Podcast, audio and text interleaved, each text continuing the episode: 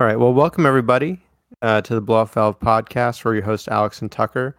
And there wasn't a lot of interesting automotive news this week, you know, some bits and bobs here and there, but nothing that was too exciting to either of us. So we wanted to kind of talk more in depth about a topic we've touched on on the show before, and that is the average enthusiast, you know, that has a good job, that works hard, really getting priced out of a lot of the fun and exciting cars that are that are coming out. You know, it's we know the average car price uh, is getting more and more expensive. And so trying to find any sort of performance deal in today's marketplace has gotten harder and harder. So we wanted to try and figure out what we thought were some of the best cars that were still uh, accessible to someone that, you know, has a normal job and has, you know, a, a normal life and and mm-hmm. doesn't have two hundred grand to blow on some crazy thing, or, you know, needs to have a little bit of practicality because it's their only car, yeah. or whatever the case may be. Yeah, so, yeah, yeah. so Tucker and I were talking about this, and we decided that we would set up, we would both pick two cars, could be new or used, kind of interpret it however you want, you know, in terms mm-hmm. of whether it's a dedicated sports car or a general use car that's also fun on a Sunday morning kind of deal. And we would cap it at fifty thousand dollars, because with the average car price, new car price being, I think, in the mid to upper thirties now, which seems crazy to me, um, fifty thousand dollars is, I think, it's an achievable goal um for someone that has, you know, a solid, you know, middle class job t- kind of deal. Um it's certainly aspirational, but it's achievable. And yeah. uh so we we thought that'd be a good jumping off point. So what is uh what is the first one on your list? Yeah, so when I thought about this, I kind of approached it with my own personal interests, mm-hmm. and a little bit in terms of um how I approach buying cars. Um, mm-hmm. I tend to, if I'm getting a car that, you know, is an enthusiast car or something that I think is um, uh, maybe more of a treat mm-hmm. than like a, just a utilitarian vehicle, then mm-hmm. I, I'm more inclined to want to spec it the way I want. Right. Um, so... So I kind of thought about, okay, what are my interests in, in cars? What are things that I've thought looked really cool in the past? And if I said to myself, okay, this is my budget that I'm working in, what are things that I'd be interested in? So mm-hmm. the, the first car, and this is something I've I've always kind of wanted and um, thought about it for a while, about going for it, um, probably five years ago, but it was a, a Volkswagen Golf R. Oh, and that's a great choice. Yeah. Yeah, yeah, yeah. No, I mean, I had a G L I back your uh, the uh, what was it? The college chick car you called it? Oh, the Passat. Um, no, no, the G L I, the silver Jetta. Oh, yeah, yeah, the Jetta. Oh, yeah, yeah, yeah, yeah, yeah. The sorority girl car. Yeah, yeah, yeah, yeah. So, yeah, got it. So this car is um, I love, you know, the Golf. It's actually a pretty practical car in, in a sense. You know, you've got a decent amount of room in the two back seats. Yep. They can be folded down. Yep. And really a classic uh, so you, hatch. Basically. And um, the other key ingredient to this for me when it comes to these cars is that it comes in a manual. That yep. it, it's at least an option. Right. And because I honestly we we've talked about this before with with the uh, monstrous power available mm-hmm. to, you know, cars these days, is kind of, even you said recently, you know, speed in a, in a sense it's it's fun, but it kind of loses its novelty and maybe its engagement after a couple of years of, hey, I can just go really fast in a straight line. Right. Um where yeah, that, so as with a manual, yeah, you're You're working on kind of like your rev matches when you're downshifting, your, yeah. you know, heel, heel toe, toe placement. Mm-hmm. You're you're just kind of engaged with the car in a in a way that uh, is really satisfying. One of the mm-hmm. one of the things I really really miss most is, you know, when we swapped into our our truck, which actually is, you know, super useful car. My God, I miss the manual in my wagon. I really yeah. miss the manual. The manual yeah. is glorious. I love that about my B M W two thousand two. And so I think, mm-hmm. I think the Golf R is a great uh, sweet spot. I think it starts around forty-five thousand. So, mm-hmm. you know, you don't have like a ton of room for options, but it yeah. gives you some flexibility in terms of, you know, choosing what you might want to add. Well, it's but also, I think it's a, I good think sweet a little spot. Bit more grown. What I love, it's it's a little bit more grown up than like an S T I, like a Subaru S T I or something like mm-hmm. that. That's a little bit more boy racer. I think the Golf R, you can yeah, like, yeah, it's excellent performance and value, but like you can show up to, you know, pick up your kid from school, and it's not like, yeah, you know. It's not kind of a little bit embarrassing. It's a like, great, I was a little, yeah. I was a little bit embarrassed by the big ass wing on my S T I. yeah, I mean, this is, uh, you know, it's it's kind of a sleeper in, yeah. in a way. Yeah, it know? looks like so, a Golf. Yeah, right. Exactly. No, so, I love this pick. I mean, I I actually cool. That's, it was kind of on the short list for. Oh, nice. I've been debating yeah. about like my next daily driver car when the B M W kind of finally dies. Uh, yeah. Golf R is on it because it's all-wheel drive, good power. Um, you know, it's relatively yep. well refined. You know, um, yeah, that's a phenomenal choice, I think, and and it's a good all-rounder. Like th- that could be your only car, and unless you're like trying to haul a kitchen table or something, you're going to have room to haul what you need to. Yeah, and I'm looking at it, you know, kind of right now as I was paging through it the other day. I mean, you're it it comes pretty nicely equipped equipped with with standard features. I mean, yeah, the and, interior is probably similar to like an Audi S three, like in terms of quality yeah. and refinement, like that kind of nice yeah. entry-level luxury. Yeah, and then yeah. you could get like a big ass um cargo box for the roof. Yeah, yeah. Well, and, which would be sweet. And these things are fairly, I, I think, easily modifiable, like with a little bit of like a E C U tune and stuff. Like you yeah. can actually make pretty good power. Um, yeah, and it's all-wheel drive, mm-hmm. you know, yep. in the manual form. So that's super practical for, you know, if you're in a northern climate. Yeah, like you know. And so are. Mine's kind of pricing out right around forty-five thousand bucks. Nice, pretty sweet. Yeah, yeah. So that, yeah, that's a great choice. I love it. Um, cool. So the first one on my list, uh, uh-huh. is so I the the route I went with both my choices was it is. Maybe the only car that I have, or if it's not, it's my main car, and it's got to be able to do, it's got to be able to cover a lot of bases and still be fun yeah. to drive.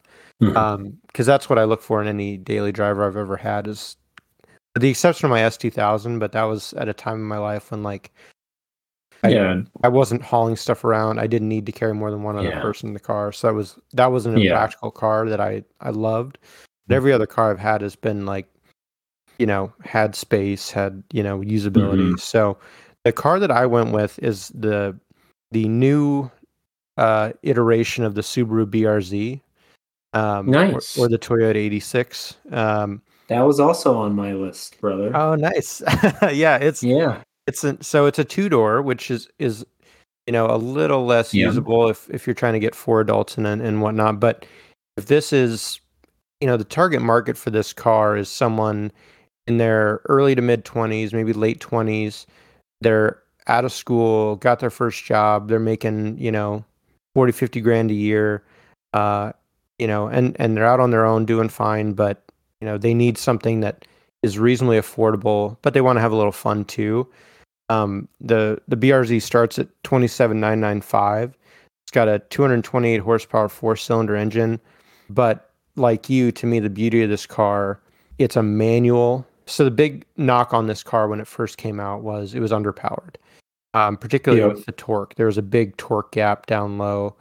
Um, so you kind of had to keep it on boil to like have any real fun with it. Yeah. Uh, this new this new engine apparently has, has a much better power band in terms of torque. It's a manual. two hundred twenty-eight horsepower. Let's be real. Like we both have like high horsepower cars and they're fun. Yeah. But two hundred twenty-eight horsepower and a really uh, well def- well done suspension is pretty much all you need to have a good time on public roads. I mean, yeah, exactly. Yeah. It, and it, you know, you don't realistically need that much more. Uh, and so, you know, it has a pretty good, um, pretty good, uh, trunk space. Uh, you know, you can fit some golf clubs, you can fit your groceries, you can, you know, fit what you need to fit back there. And yet, you know, Saturday morning comes, you got a day off from work, you can take it out and have a bit of fun. So, uh, I, I love that Subaru, you know, and Toyota teamed up to, to do this. They're further refining the, the formula here. Um, and from what I understand, it's really addressed all the shortcomings with the, the first gen B R Z. Uh, and I think it looks good. It's really a classic two door coupe shape. I agree. So, yeah, I agree. You know, if you're, this is, I think, phenomenal value for money. So the B R Z is the first first one on my list. Uh, if I was twenty-five and single, like this, I probably would own this yeah. car. Yeah, you know, and so for my next one, I, I this is just how I usually operate when I'm looking at cars. I'm like, okay, what's my budget? Yeah, right. And I'm going right to the dollar. Yeah, yeah, yeah. forty-nine thousand nine hundred ninety-five dollars. Uh, makes the cut, makes the cut. So, you know, for my for my next one, um, I just, since this car has come out, I've just been intrigued by it. Mm-hmm. Um, I, it's a little less practical than the Golf, um, because it it is, you know, a two-door and there's probably not as much space for, for hauling stuff. But mm-hmm. it's a car that I'm just really excited to see is still in existence. You know, growing growing up playing, you know, Gran Turismo, this is just a car that was like, oh, you gotta have that, you gotta get that car, and then you gotta get it tweaked. Mm-hmm. And so my second car is the uh Toyota Supra. Oh, the and, the new one. Yeah, the, the, yeah, nice. The the only one I can really get that is under fifty is the two point oh liter, the four liter, um, or four, four cylinder. cylinder, yeah, and that's two hundred fifty-five horsepower, mm-hmm. and two hundred ninety-five uh, foot pounds of torque. And mm-hmm. so, my guess is that's still a really fun car.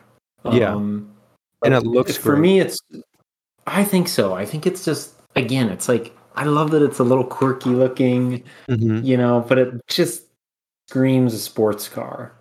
Yeah. Um, and so I kind of love the fact that they, that Toyota had the balls to bring it back, mm-hmm. because, you know, no, it's got to be like pulling teeth to even contemplate not building a crossover S U V.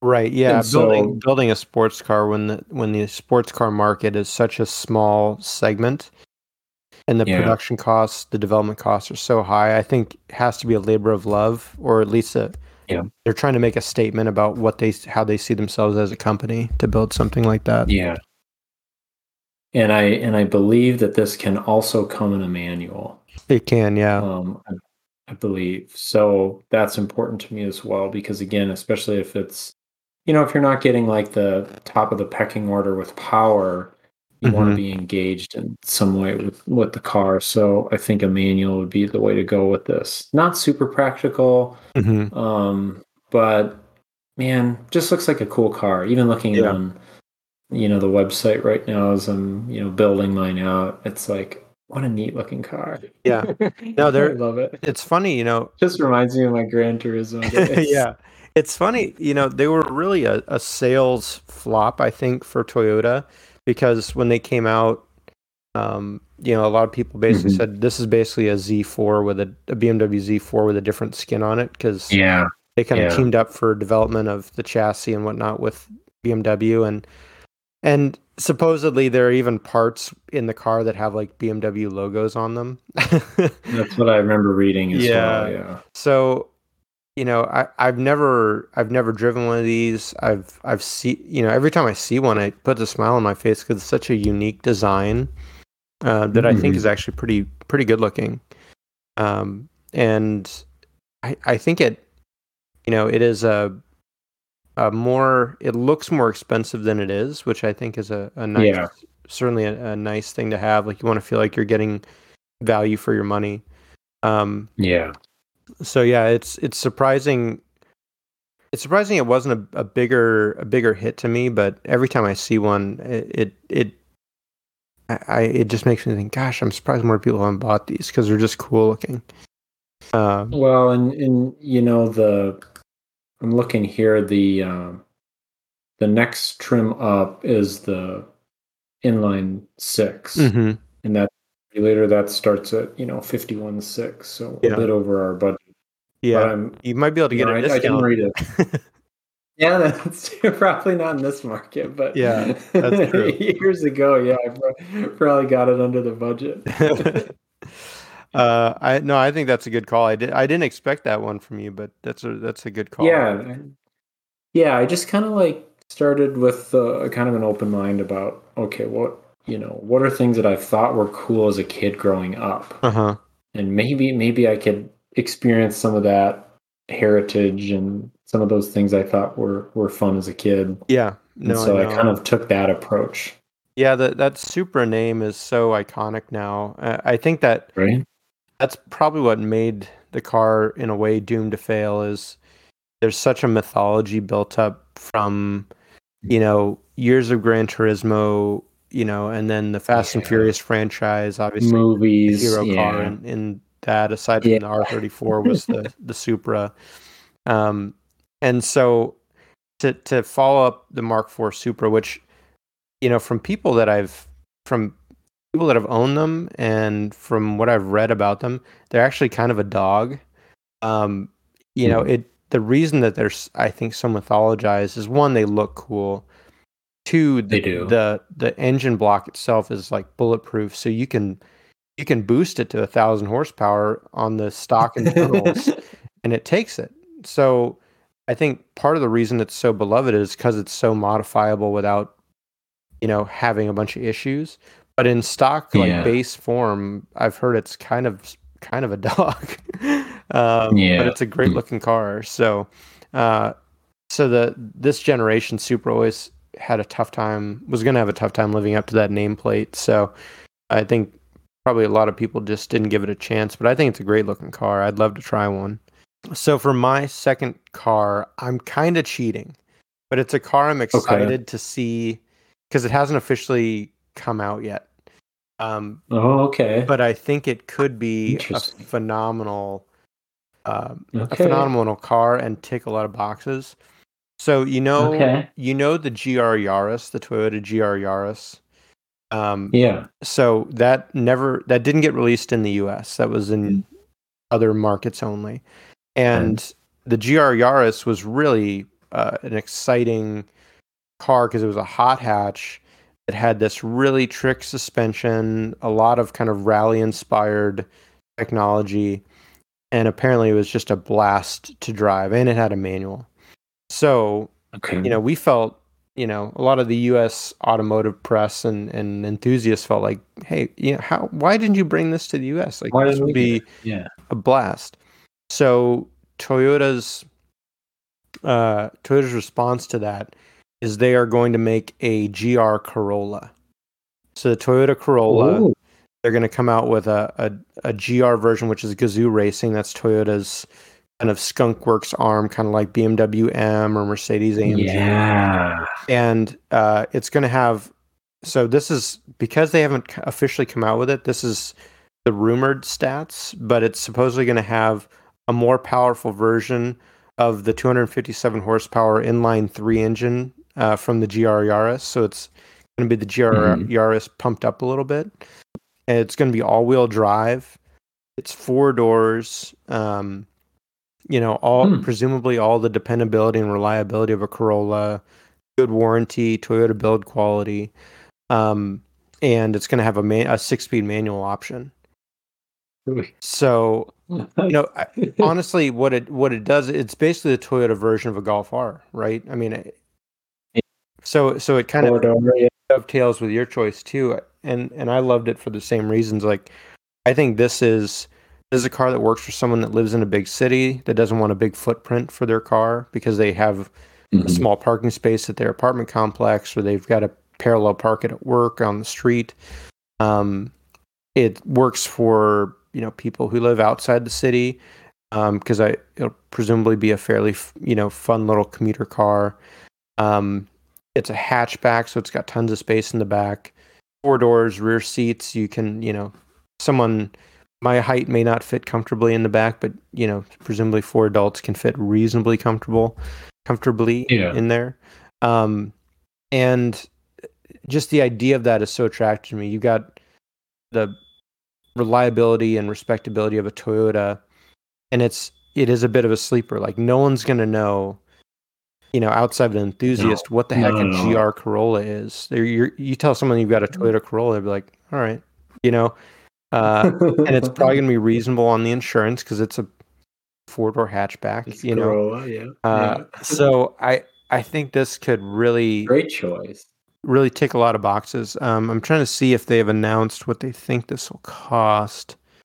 Um, I think the G R Yaris went for, I think it was reasonable. I, I my assumption is there's no way this is over our over our uh, our limit. Okay, here we go.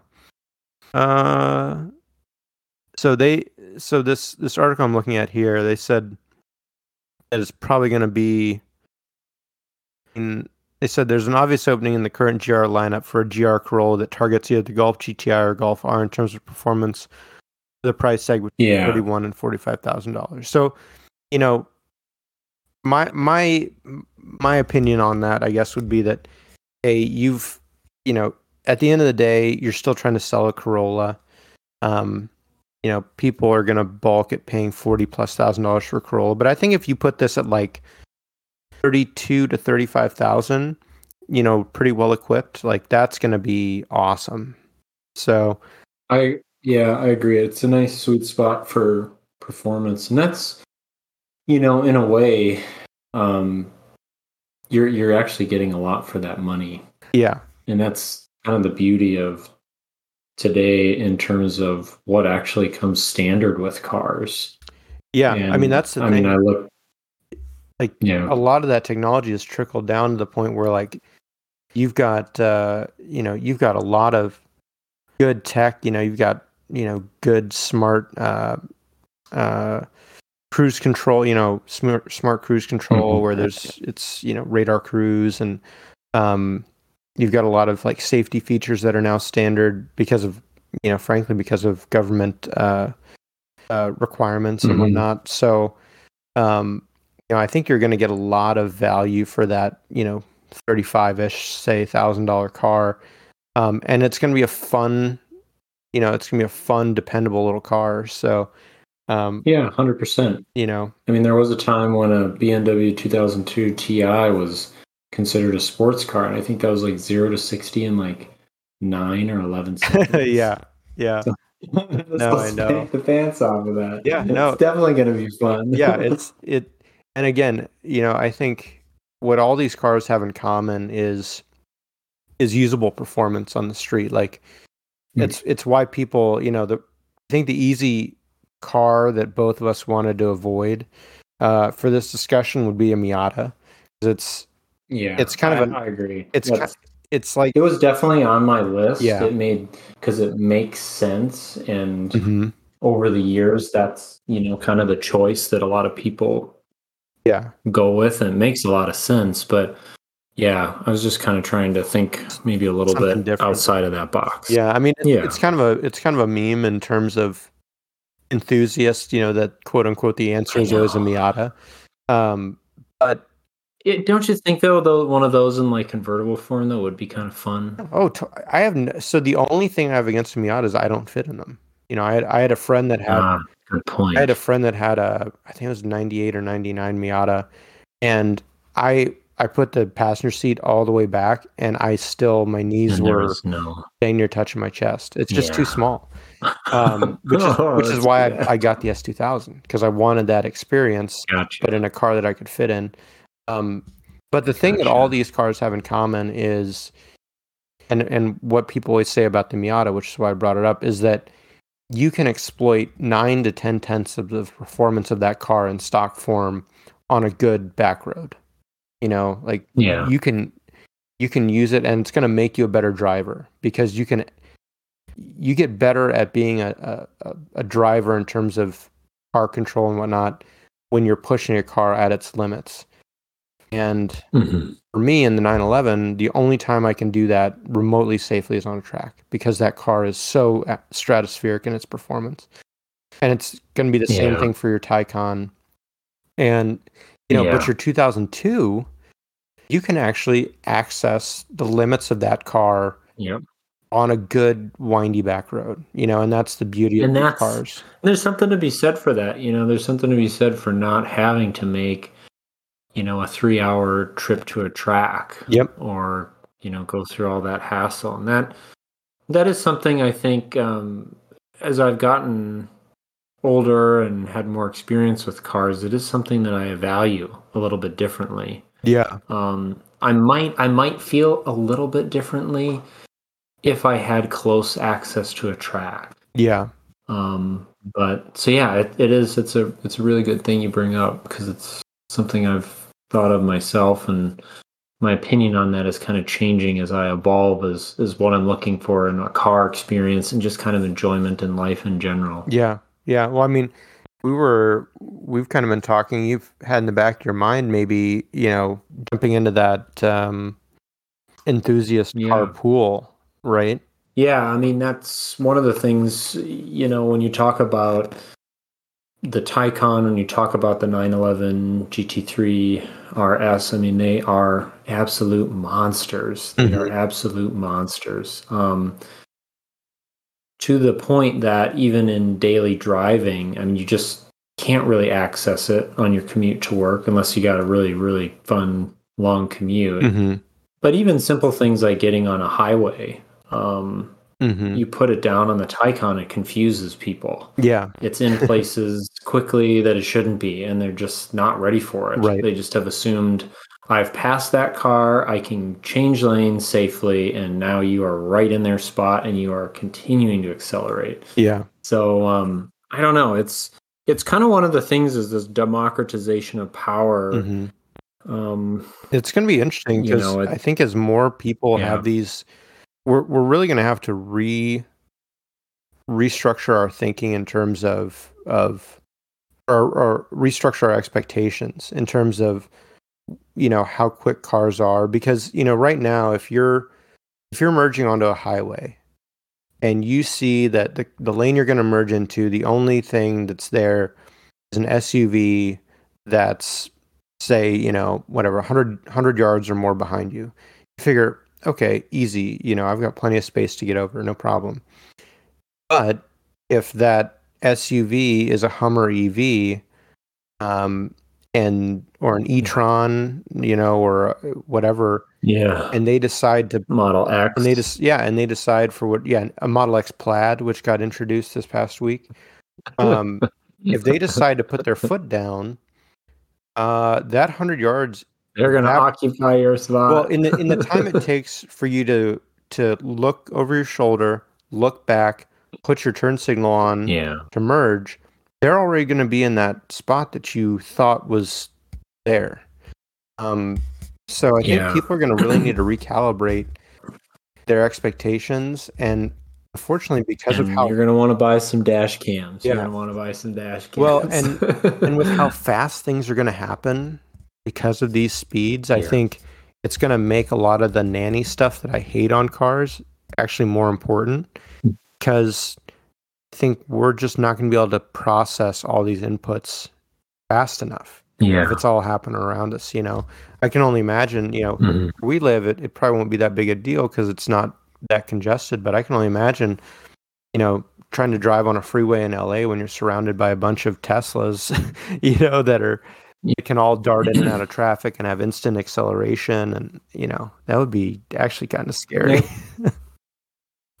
Yeah, and I kind and I think that's where, I know it's probably a niche group of people, but it is heartening to see, like Toyota, some of these manufacturers are still delivering, you know, sports car performance that's accessible. Yeah. When a lot of discussion is a lot a lot of kind of what's seen to be innovative or desirable things by maybe a mass market. Mm-hmm. is cars that take more of the driving away from you yeah. and do it themselves yeah. are kind of more disengaged. They're very monotonous, mm-hmm. simplistic on the inside. Um, yeah. And and so it's it's it's reassuring in my mind that, that we're still seeing some of that, but I don't I don't know how long that's that's going to exist. And that's kind of one of the things that, you know, has been going through my mind, um, you know, in, in kind of recent years and months, is just thinking, when is the end of the sports car that I grew up with as a kid, where I learned how to drive a manual, mm-hmm. um, and I was responsible for whether that car performed well or not. Right. Yeah, no, I, and, I think that's really, it makes me really sad seeing the amount of advertising that is focused on, look how much stuff you don't have to do when you drive our car. You know, like the Chevy's um, kind of ubiquitous ad for Super Cruise. I don't know if you've seen that with, uh, I think it was the Chevy Chevy Silverado. But the guy, okay. it's like, a, I think it's like We Will Rock You starts, uh, like the, the mm. melody of it. And it's like a yeah. couple driving down some lonesome highway. And the guy takes his hands off the steering wheel and starts like kind of doing like clapping along to the song, like boom, boom, clap, you know, that sort of thing. And yeah, com- hands are completely off yeah. the wheel. And of course, truck's doing just fine because it's got Super Cruise. And it's just like, why, you know, it's it's staggering to me that we have, you know, we look at driving as a right and not a privilege in this country. And what that leads to is a bunch of people getting in their cars and having no problem driving completely distracted when they're driving cars that are increasingly heavy and do incredible amounts of damage if it hits uh, a cyclist or a pedestrian or or another smaller car. And and the advertising is going more and more towards, look how much you don't have to pay attention if you have our our technology, our car, you know, and, and especially yeah. for people like us who, like you said, we, we grew up enjoying the fact that like what the car did was down to how we operated it, you know? Yeah. Yeah. It's either you're a, I mean, I distinctly remember as a kid, I was, I learned how to drive a manual on my mom's three series. And I remember on this road going like probably forty-five miles an hour. Mm-hmm. And I don't know what happened. I just, maybe we were talking or I was distracted, but we were coming up to a stoplight and it was red. And I just, I just cannot explain even to this day, but I distinctly remember, you know, I was going forty-five miles an hour, mere feet from a car in front of me. Mm-hmm. And um, that thing being a sports car allowed me to get out of the way, and I probably missed that car by a half an inch, maybe a quarter of an inch. It was not good. Yeah. But um, you know, it it's like there's a point where some of these technologies are probably going to fail, mm-hmm. um, whether it's bad weather and you're reliant on it and you're thinking it's going to work. And so I'm from a generation I will probably never trust it. Right. But um, if you've got that skill set to save the accident, great. Mm-hmm. But if your entire existence with a car has been relying on this technology that you hope doesn't fail most of the time, right? Um, you just don't have that same skill set. Well, yeah, uh, this not something I look back on like, oh, I'm really proud I was yeah. able to avoid that yeah. accident. It wasn't good, yeah.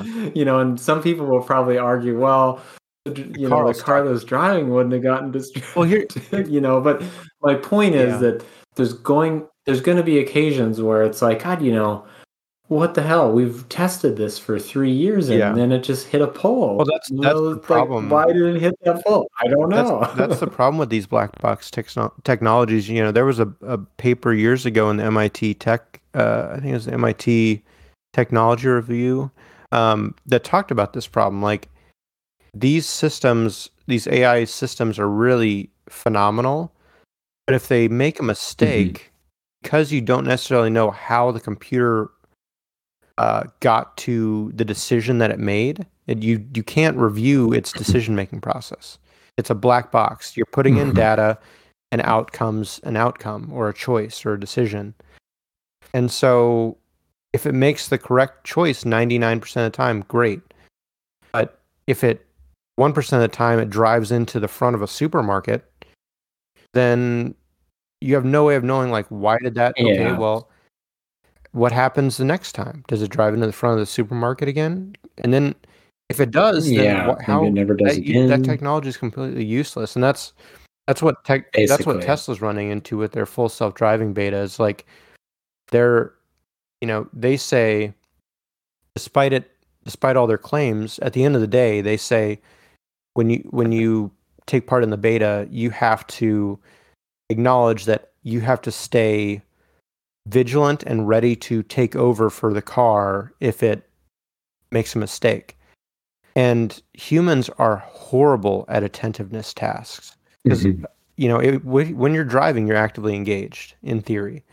But if all you're doing is watching to make sure the car doesn't do something wrong, we're really bad at those kind of tasks. And yeah, and so, you know, combine that with, as the ubiquity of these systems increases, our actual skills at doing the driving tasks are going to atrophy. So now you're asking someone who maybe isn't that skilled at driving anymore to take over for the car when it makes a mistake.